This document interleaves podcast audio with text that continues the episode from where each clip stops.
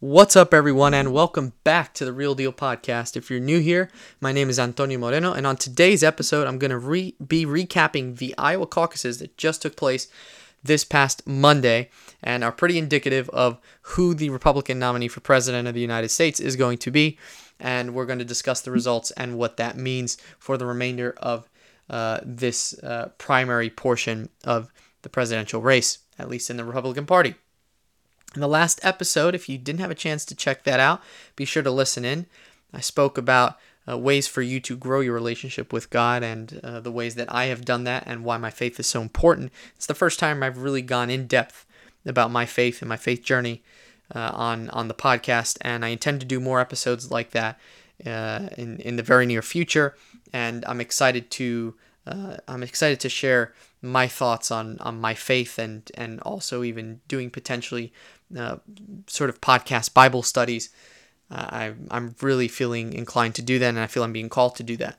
Uh, and I'm very excited to uh, basically have uh, part of the podcast be dedicated to that. So I hope you enjoy that episode after you listen to this one. But on today's episode, we're going to be talking about the Iowa caucuses. Make sure to uh, follow the podcast. Make sure to share it with your friends and family. Make sure to leave a rating if you haven't seen the announcement on the podcast Instagram. This podcast is now available on Spotify and Apple Podcasts. So you can actually listen to this podcast now on Apple Podcast and all Apple podcasting platforms. Uh, it is available. So be sure to listen in, leave a rating, and share it. It's what gets the podcast out to more people. I, as I always say, thank you so much for the support and all the feedback that you guys have been giving me. Uh, it makes me very motivated to uh, record and and to speak on different topics and bring new people on the show. I'm really really excited for what this year has in store. Now let's go to the Iowa caucuses. So to briefly summarize, if if you don't know how sort of presidential politics works in terms of choosing a candidate, uh, there's this electoral process in some states, which is called a caucus. Iowa is one of those states. Now, most states have a primary where you can go at any time during the day to a certain facility or uh, area in, in, in, in your local community where you go and cast a ballot. It can be of any type, and you vote for a candidate. A caucus is slightly different. A caucus, for example, such as in Iowa, is on a certain day at a very small window of time of maybe an hour and a half, two hours. At over, in the case of Iowa, there's over a thousand of these places which are dedicated to this. But basically, each community goes to their caucus location for a very specific period of time. They listen to representatives of the candidates speak or the candidates themselves if they choose to show up there. And they then, afterwards, after listening, write down the name of the candidate on a piece of paper. They go and cast their ballot. It's paper ballots, and then it's counted right in front of you, and the results are right in front of you. Everything's done right in front of you. Everything is settled right then and there in that short amount of time. And it's basically old politic gathering. It's an old politic style of voting. Uh, and it's very efficient. We know the winner quite quickly. The night of, in just a few hours, all the votes are counted. And you have the winner. So that's what a caucus is. That's the caucus system. Heading into this Iowa caucus, President Trump uh, was throughout most of the last year very much ahead, far ahead in the polling. I think that the indictments have had an effect in terms of rousing the base and getting more support for him because people are identifying the indictments against President Donald Trump as a form of political espionage, as a form of political interference by the current administration uh, and the quote unquote deep state uh, via use of the justice system against him. Uh, and people are identifying those actions as such, and as a result, it's reflected in the polling. And actually, if you go to the national averages on Real Clear Politics, um, it was also a segment on MSNBC where Steve Kornacki was talking about this, where you can see that the polling average for Donald Trump, Ron DeSantis was actually polling in and around 10 points, within 10 points of Trump about a year ago. Well, as soon as the indictment started, Trump's poll numbers went way up, the others went way down. So that had an effect. I think what also has an effect is Biden's record low approval rating at the moment, which is well below 40%. I even saw a poll this week where his approval rating was, I think, at 32 or 33%, which is the lowest ever I think one of the lowest ever, if not the lowest ever. And he has obviously like a 68, 67% disapproval rating, which is basically the worst thing you want to see if you're an incumbent president in a reelection year. Uh, and Trump was, for the last year, getting well above 50%, and in many polls, 60 and even 70% uh, of, of, of support in, in polls in both the national average uh, in the Republican primary and the individual uh, polls per state for the Republican nomination. In terms of a Trump Biden race, in terms of a Trump Biden race uh, in the past few months, he's been ahead by quite a bit in all seven of the swing states. There were polls that just came out at the end of 2023 where he was well ahead in states such as Michigan, Pennsylvania, Wisconsin, Georgia, North Carolina, uh, Florida, etc. So uh, Donald Trump, right now, polling wise, is in a great position. And obviously, the indictments, Biden's low approval rating, rating I think also very grassroots issues, uh, which a lot of these town halls, if you watch, there's the common theme of the economy and immigration, especially with what's going on at the border right now, when you even have senators in the Democratic Party, such as Senator John Fetterman, who was recently elected from Pennsylvania, coming out and basically slamming Biden on the border. Uh, and saying that anybody that doesn't see the border issue as a crisis is not living in a world of reality. When you even have Democrats, senators, on your side calling you out and calling you out consistently on these issues having to be fixed, I think that says something. And I think that's one of the reasons that Trump has also been able to rouse a lot of support from the angst and uh, the desperate electorate, uh, which is discontent with Biden. He's been able to gather a lot of their support. Trump's strategy is reliance on his record. He did the job. He was there in the office for four years. And the desperate electorate, as I just mentioned, because of discontent with Biden, he already has the base of the Republican Party. So, in terms of the Republican nomination, I think he's got that pretty much wrapped up. And after the results in Iowa, I think it's even more evident that that is the case. The other three candidates in this race, which are Florida Governor Ron DeSantis, if we look at Nikki Haley, who was the former UN ambassador to the United Nations, and she was the uh, governor of South Carolina for a period of time, then uh, Vivek Ramaswamy, who's a businessman, and uh, he kind of entered the race as a last minute sort of interesting candidate. Nobody really knew about him. I didn't know about him when he entered the race. And in all fairness, for him to actually have gained the support he had from zero, less than less than 1% in the polls, 0% in the polls, to in the Iowa caucuses getting 8.5% of the vote is actually quite impressive. So fair play to Vivek on that accomplishment. But in terms of what their strategies were, Vivek, I'm sure, maybe believed that somehow he could, but I think pretty much everyone knew that he wasn't going to get the nomination. So what was his point of running? Well, I think he did send a clear message to Trump, who pretty much is going to be the nominee, and that's what it looks like. It all indicates that will be the case. I think what he did do to President Trump is he gave him a heads up that you need the young people. You need the young people on your side. Not just the MAGA crowd, but you need the independents and maybe the moderate Democrats to come over and based on your policies, based on what you did as president, based on what's going on currently with the current administration, and issues such as education, such as the economy, with gas prices, uh, with uh, the issue going on at the border, which which is a clear crisis and it needs to be confronted immediately, and it could be solved so easily. But I think we have a lot of incompetence in the current government, and it's not a top priority. Clearly, these are the issues people care about and is affecting their daily lives, especially the border states. So many people being killed by drugs, fentanyl. Uh, when you have tons of gang members uh, entering, and we don't even know where they're coming from, what countries they're coming from, what diseases they might bring. Are they drug addicts? Are they human traffickers? There was the recent movie, I forget the name, that just came out. I think it's called Sound of Freedom. I, I don't remember if that was the name. But uh, the uh, the movie that came out, which uh, basically covers that whole issue of human trafficking, which is it's a total disgrace, and so it's definitely a huge, huge, huge problem at the border. and it needs to be solved. These are the issues people are talking about. And Vivek Ramaswamy sees the young MAGA crowd, takes Trump's sort of position on these issues, and basically tells them, I'm your generation.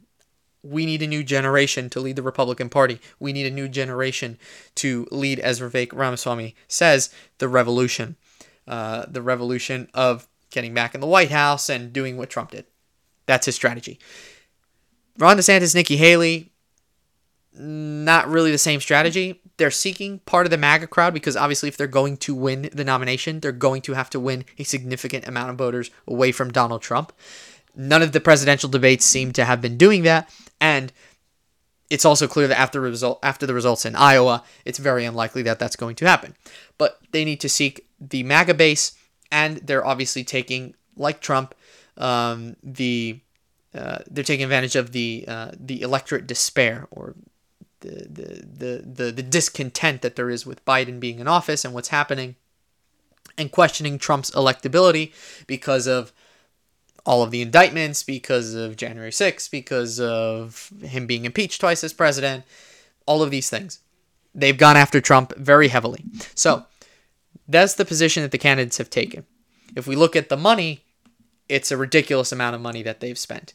If we actually look at the amount of money that each candidate has spent in this race, um, it's it's tons of money. According to um, uh, Axios, which is spelled A-X-I-O-S.com, uh, it says that here, as of the Friday before the uh, Iowa caucus, 46% of all Republican presidential primary video ad spending, which totaled $270 million, had been used to try to pursue Iowa voters. So basically, half half of the money spent on the campaign trail up to this point has been spent literally only in the state of Iowa.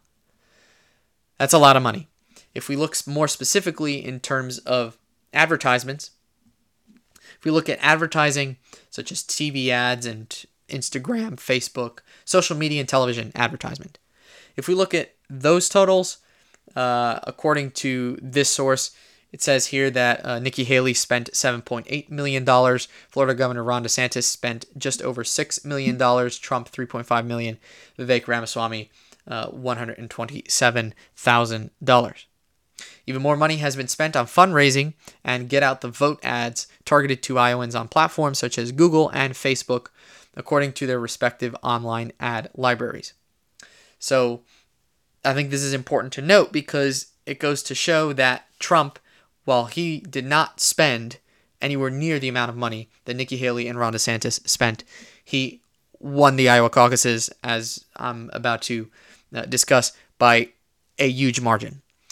So all of that money spent really didn't do anything for Nikki Haley and Ron DeSantis. Maybe gained them some voters, but it didn't do the job that they were hoping for in terms of making Iowa extremely competitive with the frontrunner. They made it competitive between themselves, between the second and third place candidate, but also ultimately what matters is is the frontrunner. And you didn't really make inroads on that when the frontrunner wins by 30 points. So, in terms of the advertisement money, those are the numbers. Now, if we look at the overall totals, if we look at the overall totals, which was in terms of Iowa, in terms of the grassroots campaign strategy, remember, it's not just advertisements, it's not just social media. It's the money that the candidates spend, you have to look at on the ground, actually campaigning, going to events.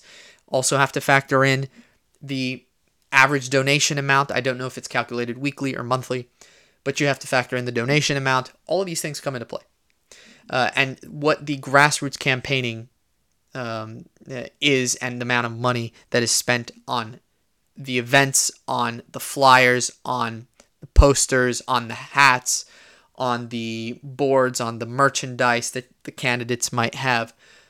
These are all things that obviously you need money for, and money is obviously rammed down uh, the throats of Iowans in order to persuade them to vote. I mean, they, there's been tons of money, as I just said, according to CNBC, $120 million total in Iowa from everybody. Now, if we actually look at who spent the most money, it was Nikki Haley. According to CNBC, it was Nikki Haley who spent $37 million in the state of Iowa, and uh, she was the one that spent the most out of everybody. so just under 40 million.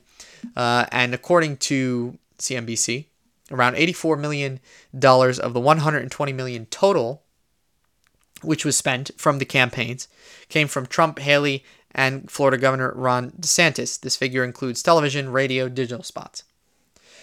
Nikki Haley was the top spender. Then you had DeSantis, who came in terms of spending pretty close second. Trump did spend a large amount of money, but nowhere near uh, the numbers that Haley and DeSantis had put up, and Vivek Ramaswamy was well behind. Uh, and and certainly, obviously, that's another reason that it was logical to assume that he wasn't going to go anywhere far uh, and and win the nomination because Vivek Ramaswamy is new here to the political circle, and he doesn't have he doesn't have the sources for money like the other candidates do. Uh, obviously, Trump depends a lot on the donations and on money that he himself has.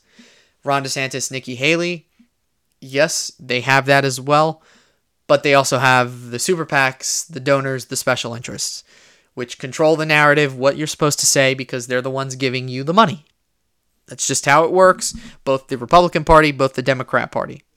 If you even listen to a lot of people on the other side of the aisle, in terms of the Democrat Party, many people in mm, the last number of elections, as far as I can remember, ever being interested in the political spectrum and uh, and and and how sort of presidential politics works, one of the biggest arguments from the political left, the Democrats, especially the progressives, is how they hate that most of their candidates are always bought and paid for by donors and special interests. Vivek Ramaswamy on the debate stage, in one of the previous debates before the Iowa caucuses, had called out the Republicans who were doing the same thing, and many progressives agreed with him and agreed that he called them out on that issue.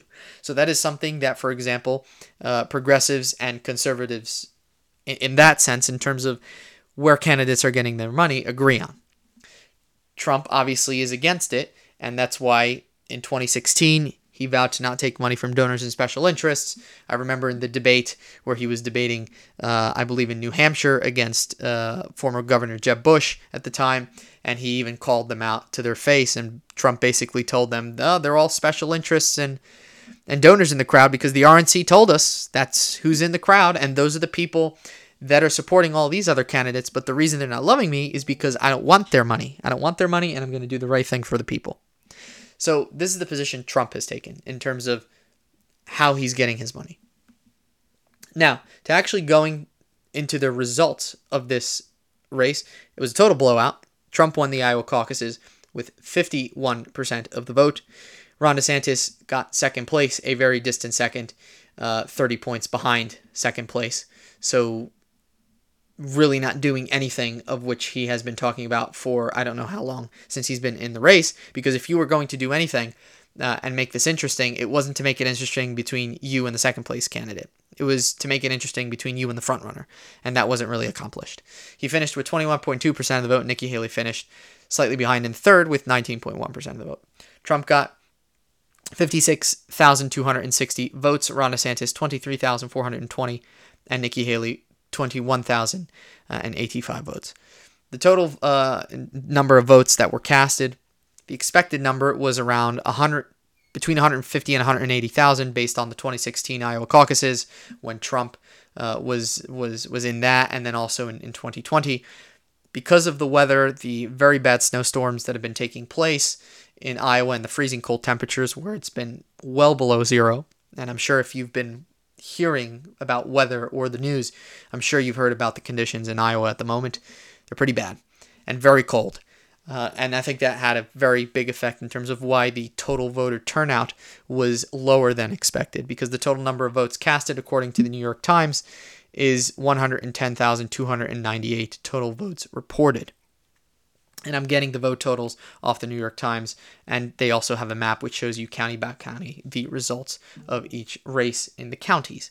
Donald Trump won 98 of 99 counties in Iowa, something that has not been accomplished ever. Nobody's ever won by a 30 point margin. The largest margin of victory was 12.5 percentage points. Uh, George Bush won in 2000 with 41% of the vote. That's the highest ever up until this point uh, in a Iowa caucus for the Republican Party. and now Trump beat that by 10 points by getting 51% of the vote. So over the 50% margin, which is what the polls were indicating before the Iowa caucuses, the average in the polls in terms of Real Clear Politics, other news organizations, was around the 52 53, somewhere in the high 50s, close to 60. But the average was around 52 53%. He ended up getting 51% of the vote. So the polling was quite accurate in terms of the results in Iowa. If we go to some of the important counties, the one county that Trump lost by, and yes, he lost by one vote. He literally didn't win 99 counties by one vote and uh, the results were 1,271 for Nikki Haley, 1,270 for uh, Donald Trump in Johnson County, which is a county where there's a high population of college educated voters uh, because of uh, the uh, university. I don't know if it's the University of Iowa or if it's Iowa State, but one of the major universities is in that county. So, as a result of this, uh, Donald Trump lost by one vote in that singular county. He won every other county in the state, and in a number of them, ran up the total significantly. We look at, for example, in Polk County, where Trump uh, won easily by 11 points with 38% of the vote. Ron DeSantis in Polk County finished second with 27% of the vote, uh, and Trump got uh, 6,629 votes. Ron DeSantis got 4,772 votes. That's in Polk County, which is where Des Moines is. That's where Des Moines, Iowa is. If we go over to Cedar Rapids, very similar result. In Linn County, where Cedar Rapids is located, uh, we have Trump with 43% of the vote. In second place, Nikki Haley with just 25% of the vote. If we go over to Scott County, which is where Davenport is, uh, Donald Trump with 49% of the vote in Scott County. Nikki Haley coming in second, a very distant second with 24% of the vote. Trump getting almost 3,000 votes. Nikki Haley um, getting just over 1,400 in Scott County. If we go over to Woodbury County, that's another county where Trump did very well. Where Sioux City is, Donald Trump got 57% of the vote, and Ron DeSantis was in second, a very distant second, 22% uh, almost a reflection of what the entire state vote total was. So Trump was running up the margin in a lot of these locations. We can go also to Black Hawk County where he got over 52% of the vote. We can go over to um, Pottawattamie, I think that's how it's pronounced, uh, Pottawattamie County, uh, where Trump got 61% of the vote. I might be pronouncing that wrong. But bottom line, he got 61% of the vote. And won in a total blowout. Nikki Haley in that county finished second, but with 18% of the vote. Donald Trump got almost 2,000 votes. Nikki Haley barely got over the 500 vote threshold. So, point being, Donald Trump was basically running up the numbers in pretty much all of the major counties and major population centers in the state. He was also doing the same in many of the rural counties. Uh, if we go over to, for example, Lyon County, he got 59% of the vote in Lyon County uh, Osceola County, 64% of the vote.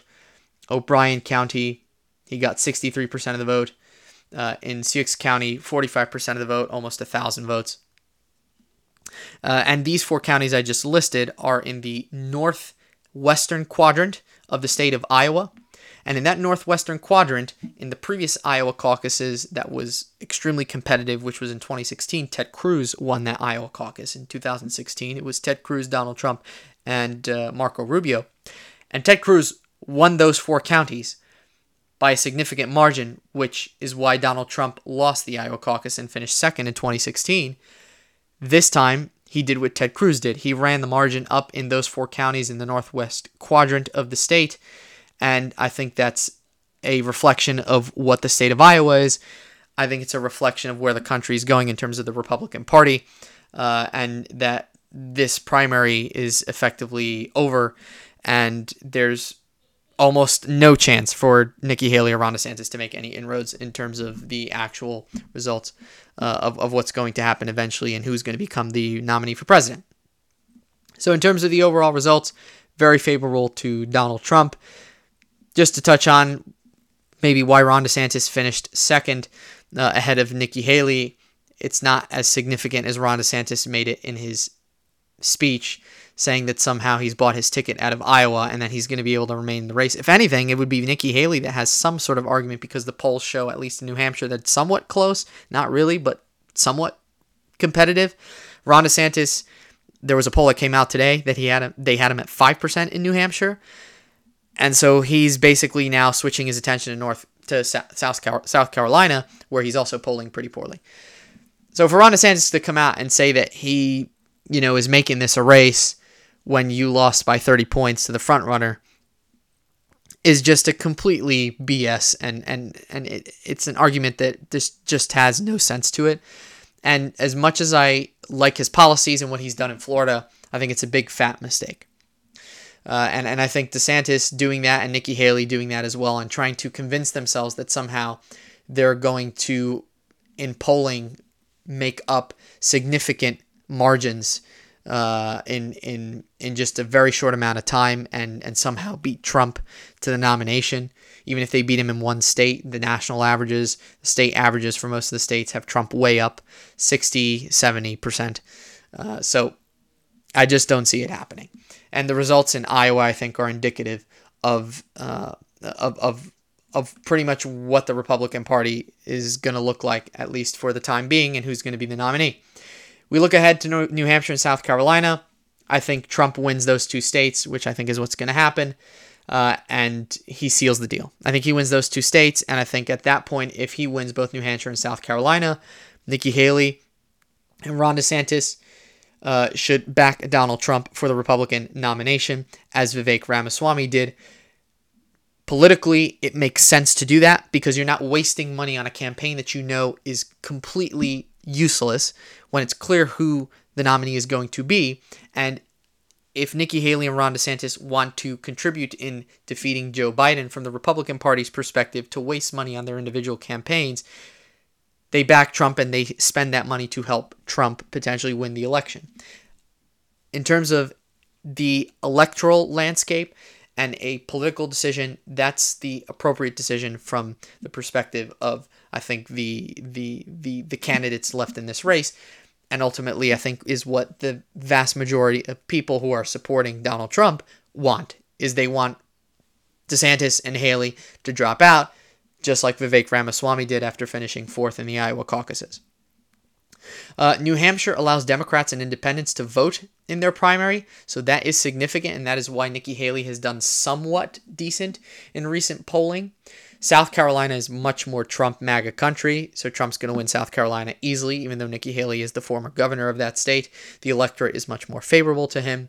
Uh, and New Hampshire, because it's an open primary where independents and Democrats are, if she has any chance of making this somewhat interesting, she's going to have to do something in New Hampshire. There was even a poll that came out where it has them tied in New Hampshire, according to according to the Hill. Uh, a poll just came out uh, on uh, the 17th, so that was yesterday, on the 17th, where it has Trump and Haley tied in New Hampshire at, um, I believe, 40% is what the is what the vote total was. So I think at 40% is what uh, they have. Yes. So at 40%, Trump and Haley are tied in this one poll. If we look at other polls in terms of the recent number of months, uh, according to the American Research Group, uh, the uh, the polling which they've done in December had Trump up 33-29, uh, 33-37, uh, Trump up at the beginning of January. Now they have it at 40-40 dead even, according to this poll from the American Research Group, which the Hill is the source I'm getting this from. But if we look at the in terms of the average polling amount, the average polling amount for uh, for New Hampshire is heavily still favored Trump. Trump still, uh, in terms of the average polling, still gives him about a 10 point lead in New Hampshire. Another poll that just came out today, according to The Guardian, uh, their headline says Major poll gives Trump 16 point lead in New Hampshire days before the primary. Uh, Nikki Haley follows at 34%, while Trump is at almost 50, uh, and Ron DeSantis is at a very, very, very, very, very distant 5%. Uh, and it says here the Florida governor's campaign switches focus to South Carolina. So, really, to summarize, if Nikki Haley is going to make this a race, I think that it's going to have to be in New Hampshire where she makes some sort of noise. Otherwise, it's a done deal. Uh, there were recent news out of this week in terms of the campaigns. Um, DeSantis is basically not running in New Hampshire because he's in the polls down so badly and turning his focus to South Carolina. He's been criticized for not listening to the base in terms of ha- be, dropping out, in terms of supporting Trump. And there's this sort of consensus, especially among uh, younger voters, that he's losing support and trust in the Republican Party as a result.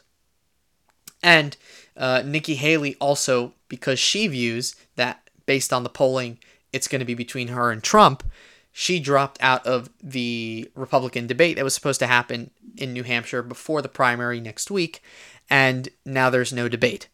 So there's no debate. Nikki Haley thinks that it's her and Trump. DeSantis thinks it's him and Trump, but really the polls indicate if there's any sort of if there's any sort of competitiveness to this primary cycle, it's between Nikki Haley and Trump. Just because of the more moderate, younger, college educated voters that are voting for Nikki Haley. But I think it's clear that Donald Trump is going to be the nominee for the party uh, unless something catastrophic or some health issue or something happens. Everything and all signs point to Donald Trump being the nominee of the Republican Party for president this year. So we're going to see what happens in New Hampshire next week. I think it'll be interesting to see if Nikki Haley is able to make some sort of contest in New Hampshire. But as I said, I think Trump wins New Hampshire, wins South Carolina. That's three back to back to back wins. If he wins them extremely convincingly, as he did in Iowa by running up the margin and winning by 30 plus points, then there's really no argument as to why DeSantis and Nikki Haley shouldn't drop out and support the lead candidate for the Republican Party and spend their money on that campaign. It also will build trust in the voters, uh, again, in terms of trust from the voters towards them because they're doing the right thing in the voters' eyes uh, who are supporting the overwhelmingly favorite candidate. We'll see what happens, but thank you so much for tuning into this episode. I hope that was a good little sort of review of what's happened and and, and a good indicator of what's going to happen. Um, and it was certainly all over the news. I was watching it. I was listening to a lot of the news networks uh, and and hearing their perspectives. And but basically, I try to look at sort of what happened, what are the takeaways, and based on the polling and based on also the electorate per state, what's most likely going to happen. And as I said, everything favors for Trump to be the nominee. We'll see what happens in New Hampshire next week. Thank you so much for tuning into this episode. I will speak about this more in one of the next episodes, but I plan on potentially doing uh, and starting Q&A episodes uh, in the future uh, with you guys. I think that'd be a great way to interact with my listeners, and I think that I could be able to answer some of your questions uh, or comments that you have about the podcast or things or topics that you want me to discuss. So I'll talk about that more in the next episode, but.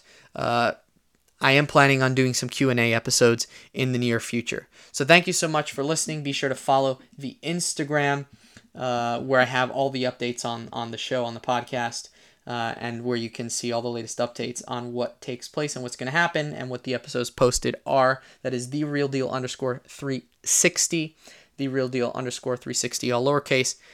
Make sure to follow the Instagram. Make sure to listen on Apple Podcasts or Spotify. Thank you so much, and I will catch you on the next episode. Peace.